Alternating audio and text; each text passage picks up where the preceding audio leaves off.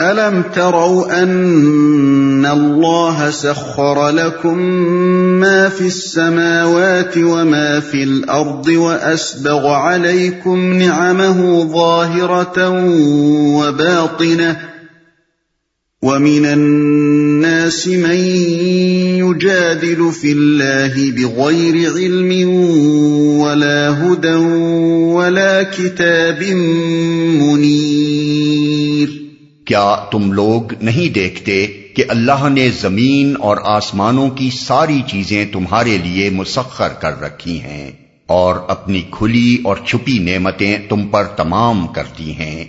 اس پر حال یہ ہے کہ انسانوں میں سے کچھ لوگ ہیں جو اللہ کے بارے میں جھگڑتے ہیں، بغیر اس کے کہ ان کے پاس کوئی علم ہو یا ہدایت یا کوئی روشنی دکھانے والی کتاب مسخر کر رکھی ہیں۔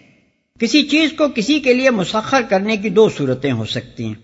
ایک یہ کہ وہ چیز اس کے تابع کر دی جائے اور اسے اختیار دے دیا جائے کہ جس طرح چاہے اس میں تصرف کرے اور جس طرح چاہے اسے استعمال کرے۔ دوسری یہ کہ اس چیز کو ایسے ضابطے کا پابند کر دیا جائے جس کی بدولت وہ اس شخص کے لیے نافع ہو جائے اور اس کے مفاد کی خدمت کرتی رہے۔ زمین و آسمان کی تمام چیزوں کو اللہ تعالیٰ نے انسان کے لیے ایک ہی معنی میں مسخر نہیں کر دیا ہے، بلکہ بعض چیزیں پہلے معنی میں مسخر کی ہیں اور بعض دوسرے معنی میں۔ مثلا ہوا پانی مٹی آگ نباتات معدنیات مویشی وغیرہ بے شمار چیزیں پہلے معنی میں ہمارے لیے مسخر ہیں اور چاند سورج وغیرہ دوسرے معنی میں۔ کھلی اور چھپی نعمتیں۔ کھلی نعمتوں سے مراد وہ نعمتیں ہیں جو آدمی کو کسی نہ کسی طرح محسوس ہوتی ہیں یا جو اس کے علم میں ہیں۔ اور چھپی ہوئی نعمتوں سے وہ نعمتیں مراد ہیں جنہیں آدمی نہ جانتا ہے نہ محسوس کرتا ہے۔ بے حد و حساب چیزیں ہیں جو انسان کے اپنے جسم میں اور اس کے باہر دنیا میں اس کے مفاد کے لیے کام کر رہی ہیں۔ مگر انسان کو ان کا پتہ تک نہیں ہے کہ اس کے خالق نے اس کی حفاظت کے لیے، اس کے رزق رسانی کے لیے، اس کے نشو و نما کے لیے اور اس کی فلاح کے لیے کیا کیا سر و سامان فراہم کر رکھا ہے۔ سائنس کے مختلف شعبوں میں انسان تحقیق کے جتنے قدم آگے بڑھاتا جا رہا ہے، اس کے سامنے خدا کی بہت سی وہ نعمتیں بے نقاب ہوتی جا رہی ہیں جو پہلے اس سے بالکل مخفی تھیں۔ اور آج تک جن نعمتوں پر سے پردہ اٹھا ہے وہ ان نعمتوں کے مقابلے میں در حقیقت کسی شمار میں بھی نہیں ہے جن پر سے اب تک پردہ نہیں اٹھا ہے۔ اللہ کے بارے میں جھگڑتے ہیں۔ یعنی اس طرح کے مسائل میں جھگڑے اور بحثے کرتے ہیں کہ مثلا اللہ ہے بھی یا نہیں؟ اکیلا وہی ایک خدا ہے یا دوسرے خدا بھی ہیں؟ اس کی صفات کیا ہیں اور کیسی ہیں؟ اپنی مخلوقات سے اس کے تعلق کی کیا نوعیت ہے وغیرہ؟ روشنی دکھانے والی کتاب۔ یعنی نہ تو ان کے پاس کوئی ایسا ذریعہ علم ہے جس سے انہوں نے براہ راست خود حقیقت کا مشاہدہ یا تجربہ کر لیا ہو۔ نہ کسی ایسے رہنما کی رہنمائی انہیں حاصل ہے جس نے حقیقت کا مشاہدہ کر کے انہیں بتایا ہو اور نہ کوئی کتاب الہی ان کے پاس ہے جس پر یہ اپنے عقیدے کی بنیاد رکھتے ہوں۔ وَإِذَا قِيلَ لَهُمُ اتَّبِعُوا مَا انزل الله قالوا بل نتبع ما وجدنا عليه آباءنا اولو كان الشيطان يدعوهم الى عذاب السعير اور جب ان سے کہا جاتا ہے کہ پیروی کرو اس چیز کی جو اللہ نے نازل کی ہے، تو کہتے ہیں کہ ہم تو اس چیز کی پیروی کریں گے جس پر ہم نے اپنے باپ دادا کو پایا ہے۔ کیا یہ انہی کی پیروی کریں گے؟ خواہ شیطان ان کو بھڑکتی ہوئی آگ ہی کی طرف کیوں نہ بلاتا رہا ہو؟ یعنی ہر شخص اور ہر خاندان اور ہر قوم کے باپ دادا کا حق پر ہونا کوئی ضروری نہیں ہے۔ محض یہ بات کہ یہ طریقہ باپ دادا کے وقتوں سے چلا آ رہا ہے، ہرگز اس امر کی دلیل نہیں ہے کہ یہ حق بھی ہے۔ کوئی عقل مند آدمی یہ نادانی کی حرکت نہیں کر سکتا کہ اگر اس کے باپ دادا گمراہ رہے ہوں تو وہ بھی آنکھیں بند کر کے انہی کی راہ پر چلے جائے۔ اور کبھی یہ تحقیق کرنے کی ضرورت نہ محسوس کرے کہ یہ راہ جا کدھر رہی ہے۔ وَمَن يُسْلِمْ وَجْهَهُ إِلَى اللَّهِ وَهُوَ مُحْسِنٌ فَقَدْ اسْتَمْسَكَ بِالْعُرْوَةِ الْوُثْقَى وَإِلَى اللَّهِ عَاقِبَةُ الْأُمُورِ جو شخص اپنے آپ کو اللہ کے حوالے کر دے اور عملاً وہ نیک ہو اس نے فی الواقع ایک بھروسے کے قابل سہارا تھام لیا اور سارے معاملات کا آخری فیصلہ اللہ ہی کے ہاتھ ہے۔ اللہ کے حوالے کر دے۔ یعنی پوری طرح اپنے آپ کو اللہ کی بندگی میں دے دے۔ اپنی کوئی چیز اس کی بندگی سے مستثنا کر کے نہ رکھے۔ اپنے سارے معاملات اس کے سپرد کر دے اور اسی کی دی ہوئی ہدایات کو اپنی پوری زندگی کا قانون بنائے۔ عملاً وہ نیک ہو۔ یعنی ایسا نہ ہو کہ زبان سے تو وہ حوالگی اور سپردگی کا اعلان کر دے مگر عملاً وہ رویہ اختیار نہ کرے جو خدا کے ایک متی فرمان بندے کا ہونا چاہیے۔ سہارا تھام لیا۔ یعنی نہ اس کو اس بات کا کوئی خطرہ کہ اسے غلط رہنمائی ملے گی نہ اس بات کا کوئی اندیشہ کہ خدا کی بندگی کر کے اس کا انجام خراب ہوگا۔ ومن كفر فلا يحزنك كفره۔ إلينا مرجعهم فننبئهم بما عملوا. إن الله عليم بذات الصدور.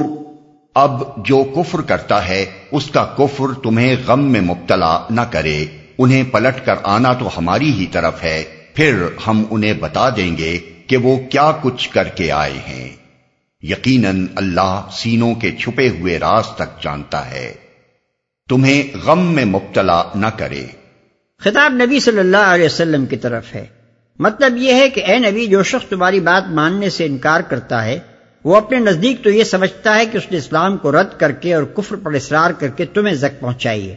لیکن دراصل اس نے زک اپنے آپ کو پہنچائی ہے۔ اس نے تمہارا کچھ نہیں بگاڑا، اپنا کچھ بگاڑا ہے۔ اگر وہ نہیں مانتا تو تمہیں پرواہ کرنے کی کوئی ضرورت نہیں۔ نمتعهم قليلا ثم نضطرهم إلى عذاب غليظ۔ ہم تھوڑی مدت انہیں دنیا میں مزے کرنے کا موقع دے رہے ہیں پھر ان کو بے بس کر کے ایک سخت عذاب کی طرف کھینچ لے جائیں گے۔ وَلَئِن سَأَلْتَهُم مَّنْ خَلَقَ السَّمَاوَاتِ وَالْأَرْضَ لَيَقُولُنَّ اللَّهُ۔ قل الحمد لله بل اکثرهم لا يعلمون اگر تم ان سے پوچھو کہ زمین اور آسمانوں کو کس نے پیدا کیا ہے تو یہ ضرور کہیں گے کہ اللہ نے۔ کہو الحمد مگر ان میں سے اکثر لوگ جانتے نہیں ہیں۔ الحمد یعنی شکر ہے کہ تم اتنی بات تو جانتے اور مانتے ہو۔ لیکن جب حقیقت یہ ہے تو پھر حمد ساری کی ساری صرف اللہ ہی کے لیے ہونی چاہیے۔ دوسری کوئی ہستی حمد کے مستحق کیسے ہو سکتی ہے جبکہ تخلیق کائنات میں اس کا کوئی حصہ ہی نہیں ہے۔ اکثر لوگ جانتے نہیں ہیں۔ یعنی اکثر لوگ یہ نہیں جانتے کہ اللہ کو خالق کائنات ماننے کے لازمی نتائج اور تقاضے کیا ہیں۔ اور کون سی باتیں اس کی نقیز پڑتی ہیں؟ جب ایک شخص یہ مانتا ہے کہ زمین اور آسمانوں کا خالق صرف اللہ ہے تو لازماً اس کو یہ بھی ماننا چاہیے کہ الہ اور رب بھی صرف اللہ ہی ہے۔ عبادت اور طاعت و بندگی کا مستحق بھی تنہا وہی ہے۔ تسبیح و تحمید بھی اس کے سوا کسی دوسرے کی نہیں کی جا سکتی۔ دعائیں بھی اس کے سوا کسی اور سے نہیں مانگی جا سکتی۔ اور اپنی مخلوق کے لیے شارع اور حاکم بھی اس کے سوا کوئی نہیں ہو سکتا۔ خالق ایک ہو اور معبود دوسرا، یہ بالکل عقل کے خلاف ہے۔ سراسر متضاد بات ہے جس کا قائل صرف وہی شخص ہو سکتا ہے جو جہالت میں پڑا ہوا ہو۔ اسی طرح ایک ہستی کو خالق باندھنا اور پھر دوسری ہستیوں میں سے کسی کو حاجت روا و مشکل کشا ٹھہرانا، کسی کے آگے سر نیاز جھکانا اور کسی کو حاکم زی اختیار اور متاع مطلق تسلیم کرنا، یہ سب بھی باہم متناقص باتیں ہیں جنہیں کوئی صاحب علم انسان قبول نہیں کر سکتا۔ ما السماوات ان اللہ هو الغنی الحمید آسمانوں اور زمین میں جو کچھ ہے اللہ ہی کا ہے۔ بے شک اللہ بے نیاز اور آپ سے آپ محمود ہے۔ جو کچھ ہے اللہ ہی کا ہے۔ یعنی حقیقت صرف اتنی ہی نہیں ہے کہ زمین اور آسمانوں کا خالق اللہ تعالی ہے بلکہ در حقیقت وہی ان سب چیزوں کا مالک بھی ہے جو زمین اور آسمانوں میں پائی جاتی ہیں۔ اللہ نے اپنی یہ کائنات بنا کر یوں ہی نہیں چھوڑ دی ہے کہ جو چاہے اس کا یا اس کے کسی حصے کا مالک بن بیٹھے۔ اپنی خلق کا وہ آپ ہی مالک ہے اور ہر چیز جو اس کائنات میں موجود ہے وہ اس کی ملک ہے۔ یہاں اس کے سوا کسی کی بھی یہ حیثیت نہیں ہے کہ اسے خدا بندانہ اختیارات حاصل ہوں۔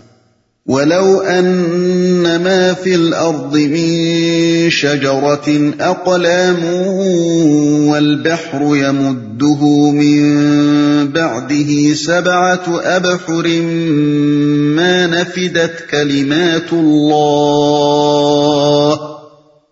إن الله عزيز حكيم زمین میں جتنے درخت ہیں، اگر وہ سب کے سب قلم بن جائیں اور سمندر دوات بن جائے، جسے ساتھ مزید سمندر روشنائی مہیا کریں، تب بھی اللہ کی باتیں لکھنے سے ختم نہ ہوں گی۔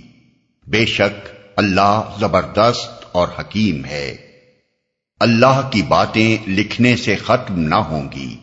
اللہ کی باتوں سے مراد ہیں اس کے تخلیقی کام اور اس کی قدرت و حکمت کے کرشمے۔ یہ مضمون اس سے ذرا مختلف الفاظ میں سورہ کہف آیت ایک سو نو میں بھی بیان ہوا ہے۔ بظاہر ایک شخص یہ گمان کرے گا کہ شاید اس قول میں مبالغہ کیا گیا۔ لیکن اگر آدمی تھوڑا سا غور کرے تو اسے محسوس ہوگا کہ در حقیقت اس میں ذرہ برابر مبالغہ نہیں ہے۔ جتنے قلم اس زمین کے درختوں سے بن سکتے ہیں اور جتنی روشنائی زمین کے موجودہ سمندر اور ویسے ہی سات مزید سمندر فراہم کر سکتے ہیں، ان سے اللہ کی قدرت و حکمت اور اس کی تخلیق کے سارے کرشمے تو درکنار شاید موجودات عالم کی مکمل فہرست بھی نہیں لکھی جا سکتی۔ تنہا اس زمین پر جتنی موجودات پائی جاتی ہیں، انہی کا شمار مشکل ہے، کجا کے اس عطا کائنات کی ساری موجودات ضبط تحریر میں لائی جا سکیں۔ اس بیان سے دراصل یہ تصور دلانا مقصود ہے کہ جو خدا اتنی بڑی کائنات کو وجود میں لایا ہے اور ازل سے ابد تک اس کا سارا نظم و نسق چلا رہا ہے، اس کی خدائی میں ان چھوٹی چھوٹی ہستیوں کی حیثیت ہی کیا ہے جنہیں تم معبود بنائے بیٹھے ہو۔ اس عظیم الشان سلطنت کے چلانے میں دخیل ہونا تو درکنار اس کے کسی عقل قلیل جس سے پوری واقفیت اور محض واقفیت تک کسی مخلوق کے بس کی چیز نہیں ہے۔ پھر بھلا یہ کیسے تصور کیا جا سکتا ہے کہ مخلوقات میں سے کسی کو یہاں خدا مندانہ اختیارات کا کوئی ادنا سا حصہ بھی مل سکے جس کی بنا پر وہ دعائیں سننے اور قسمتیں بنانے اور بگاڑنے پر قادر ہو۔ ما خلقكم ولا بعثكم إلا كنفس واحدة ان اللہ سمیع بصیر۔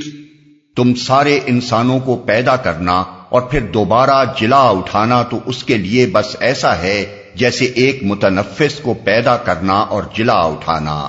حقیقت یہ ہے کہ اللہ سب کچھ سننے اور دیکھنے والا ہے۔ یعنی وہ بیک وقت ساری کائنات کی آوازیں الگ الگ سن رہا ہے اور کوئی آواز اس کی سماعت کو اس طرح مشغول نہیں کرتی کہ اسے سنتے ہوئے وہ دوسری چیزیں نہ سن سکے۔ اسی طرح وہ بیک وقت ساری کائنات کو اس کی ایک ایک چیز اور ایک ایک واقعے کی تفصیل کے ساتھ دیکھ رہا ہے۔ اور کسی چیز کے دیکھنے میں اس کی بینائی اس طرح مشغول نہیں ہوتی کہ اسے دیکھتے ہوئے وہ دوسری چیزیں نہ دیکھ سکے۔ ٹھیک ایسا ہی معاملہ انسانوں کے پیدا کرنے اور دوبارہ وجود میں لانے کا بھی ہے۔ ابتدائے آفرینت سے آج تک جتنے آدمی بھی پیدا ہوئے ہیں اور آئندہ قیامت تک ہوں گے ان سب کو وہ ایک آن کی آن میں پھر پیدا کر سکتا ہے۔ اس کی قدرت تخلیق ایک انسان کو بنانے میں اس طرح مشغول نہیں ہوتی کہ اسی وقت وہ دوسرے انسان نہ پیدا کر سکے۔ اس کے لیے ایک انسان کا بنانا اور کھربوں انسانوں کا بنا دینا یکساں ہے۔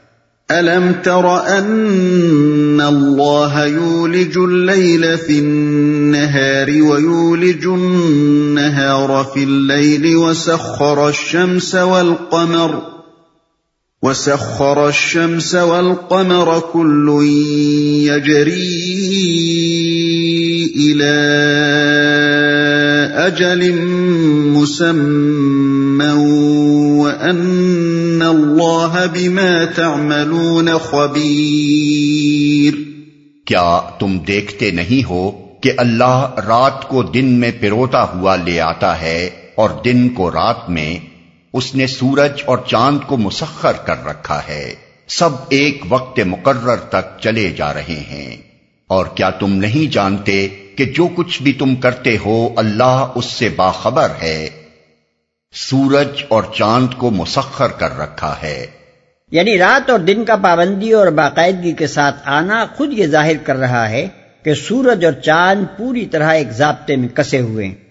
سورج اور چاند کا ذکر یہاں محض اس لیے کیا گیا ہے کہ یہ دونوں عالم بالا کی وہ نمایاں ترین چیزیں ہیں جن کو انسان قدیم زمانے سے معبود بناتا چلا آ رہا ہے اور آج بھی بہت سے انسان انہیں دیوتا مان رہے ہیں۔ ورنہ در حقیقت زمین سمیت کائنات کے تمام تاروں اور سیاروں کو اللہ تعالیٰ نے ایک اٹل ضابطے میں کس رکھا ہے جس سے وہ یک سرے منہ ہٹ نہیں سکتے۔ وقت مقرر تک چلے جا رہے ہیں۔ یعنی ہر چیز کی جو مدت عمر مقرر کر دی گئی ہے اسی وقت تک وہ چل رہی ہے۔ سورج ہو یا چاند یا کائنات کا کوئی اور تارا یا سیارہ، ان میں سے کوئی چیز بھی نہ ازلی ہے نہ ابدی۔ ہر ایک کا ایک وقت آغاز ہے، جس سے پہلے وہ موجود نہ تھی، اور ایک وقت اختتام ہے، جس کے بعد وہ موجود نہ رہے گی۔ اس ذکر سے مقصود یہ جتانا ہے کہ ایسی حادث اور بے بس چیزیں آخر معبود کیسے ہو سکتی ہیں۔